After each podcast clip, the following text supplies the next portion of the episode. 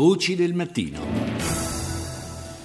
Oggi apriamo la nostra consueta rassegna della stampa estera partendo dalla Francia dove l'Assemblea nazionale ha approvato a larga maggioranza la nuova legge sulla transizione energetica. Si tratta di un provvedimento molto ambizioso che, come spiega Le Figaro, punta a ridurre del 50% il consumo di energia in Francia entro il 2050. Il piano è basato su una progressiva riduzione della dipendenza dal nucleare e dalle fonti fossili di energia come petrolio e gas e dovrebbe alleggerire, questo è un altro degli obiettivi, eh, alleggerire in modo sensibile il costo della bolletta energetica nazionale. Secondo il governo di Parigi, fra l'altro, nei prossimi tre anni la transizione energetica potrebbe generare fino a 100.000 nuovi posti di lavoro.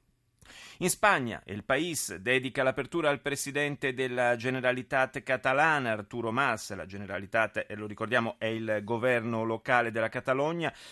Arturo, Artur Mas, che dopo aver rinunciato al contestato referendum separatista che era stato programmato per il 9 novembre prossimo, pensa ora di sostituirlo con una consultazione popolare di diversa natura giuridica, una pseudo consultazione a rischio di incostituzionalità, come la definisce il giornale di Madrid El País.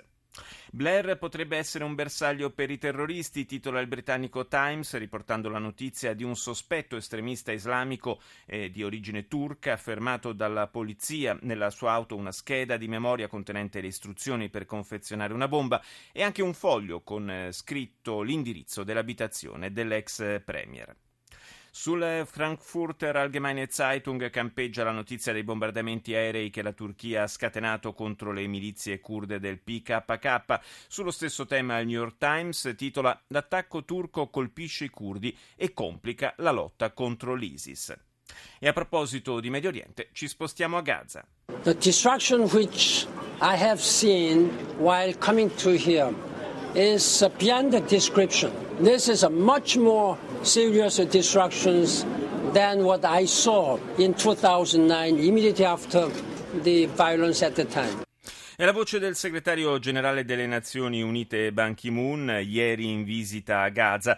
La distruzione che ho visto venendo qui va oltre ogni descrizione, ha detto, è assai maggiore di quella che vidi nel 2009, subito dopo la fine dei combattimenti di allora. La comunità internazionale ha mostrato grande solidarietà, ha aggiunto ancora Ban Ki-moon, eh, solidarietà e sostegno per la gente di Palestina, in particolare per la ricostruzione di Gaza, stanziando fondi per 5 miliardi e 400 milioni milioni di dollari.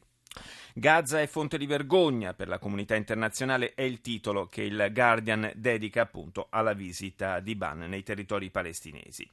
Russia Today dedica ampio spazio agli incidenti scoppiati in Ucraina, nella capitale Kiev, tra manifestanti nazionalisti e polizia, con decine di feriti e numerosi arresti. La vicenda ucraina e le sanzioni che l'Occidente ha, posto, ha imposto nei confronti di Mosca restano un nervo scoperto in Russia. Отношения между Россией и Европейским Союзом подошли к своего рода моменту истины – когда необходимо принимать решения о векторе развития взаимодействия на перспективу и ответить на вопрос, являемся ли мы друг для друга russo, il ministro degli esteri Sergei Lavrov che dice che le relazioni fra Russia e Unione Europea sono arrivate a un punto nel quale bisogna decidere in che direzione andrà la nostra interazione in futuro. Dobbiamo rispondere alla domanda, dice Lavrov, siamo partner strategici oppure restiamo ancora competitor geopolitici? Ed ora apriamo l'ampio capitolo delle notizie dal fronte Ebola. Molte testate riportano l'allarme oggi dell'Organizzazione Mondiale della Sanità.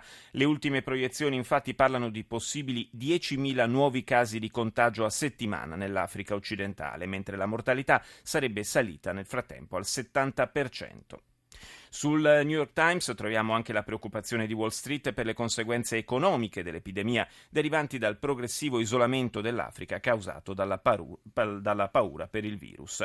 Molto più incoraggiante è il titolo del britannico Independent, la Nigeria ha una settimana dalla vittoria sul virus.